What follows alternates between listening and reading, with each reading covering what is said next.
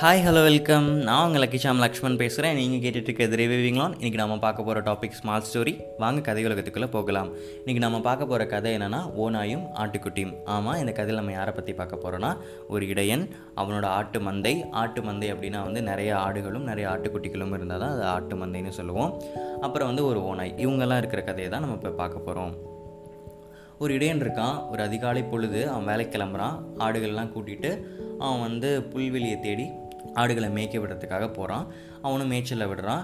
மேய்ச்சலில் விட்டுட்டு அவன் என்ன பண்ணுறான்னா நல்லா புல்லாங்குழல் எடுத்து ஊதிக்கிட்டே அவன் வந்து ஒரு மர மரத்தடியில் படுத்துடுறான் சரின்னு சொல்லிட்டு இந்த ஆடுகள்லாம் மேய ஆரம்பிக்குது.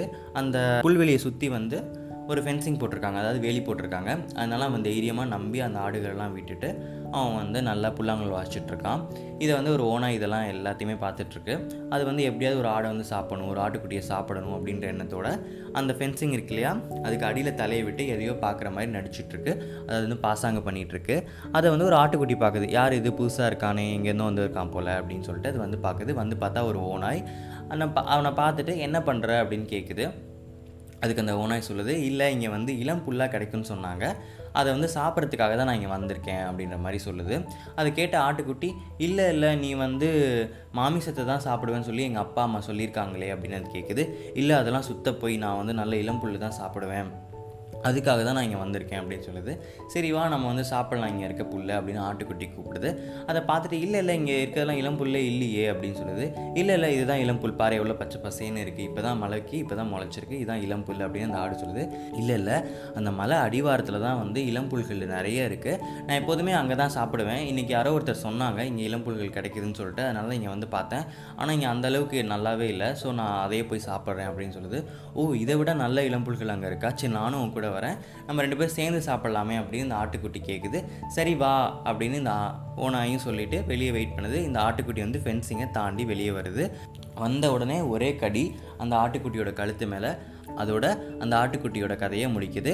அதோட இந்த கதையும் முடியுது.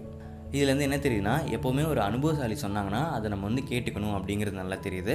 இந்த ஆட்டுக்குட்டி வந்து அனுபவம் மிக்கவங்க கூட சொல்ல அவங்க அப்பா அம்மா சொல்லியிருக்காங்க. அதை கூட இது வந்து கேட்கல எப்போதுமே வந்து மற்றவங்க சொல்கிறத விடுங்க. நம்ம யார் சொல்கிறத கேட்குறோமோ இல்லையோ ஒரு அனுபவசாலி சொல்கிறத கூட கேட்குறோமோ இல்லையோ கண்டிப்பாக நம்ம அப்பா அம்மா சொல்கிறத கேட்கணும். ஏன் அப்படின்னா வந்து இந்த உலகத்திலே வந்து நமக்கு நல்லது நினைக்கிற ரெண்டே ஜீவன் வந்து அப்பா அம்மாவாக தான் இருக்கும். வேறு யாரும் இருக்க முடியாது. மற்ற யாராவது நினைக்கலாம். ஆனால் அதில் அவங்களோட சுயநலம் கொ- கொஞ்சமாச்சும் கலந்துருக்கும். ஆனால் வந்து அப்பா அம்மா வந்து ஒரு பசங்களுக்கு நினைக்கிற நல்லதில் அவங்களுக்கு ஒரு துளி கூட சுயநலம் இருக்காது. அவங்க அந்த பசங்க நல்லா இருக்கணும்னு மட்டும்தான் நினைப்பாங்க.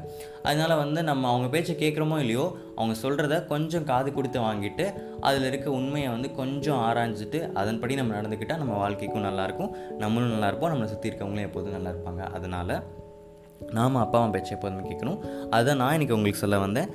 இன்னொரு நாள் இன்னொரு நல்ல கதையோட இன்னொரு நல்ல கருத்தோட நான் உங்களை சந்திக்கிறேன். Until then bye stay tune